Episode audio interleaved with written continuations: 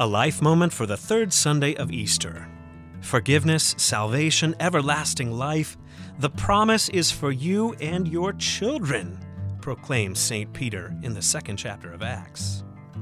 However, these children come to exist, however long they are with us, however little, invisible, incapable, the Lord of life makes no distinction about durations or locations. He who calls you also calls all the children his own precious treasure, from fertilization to forever.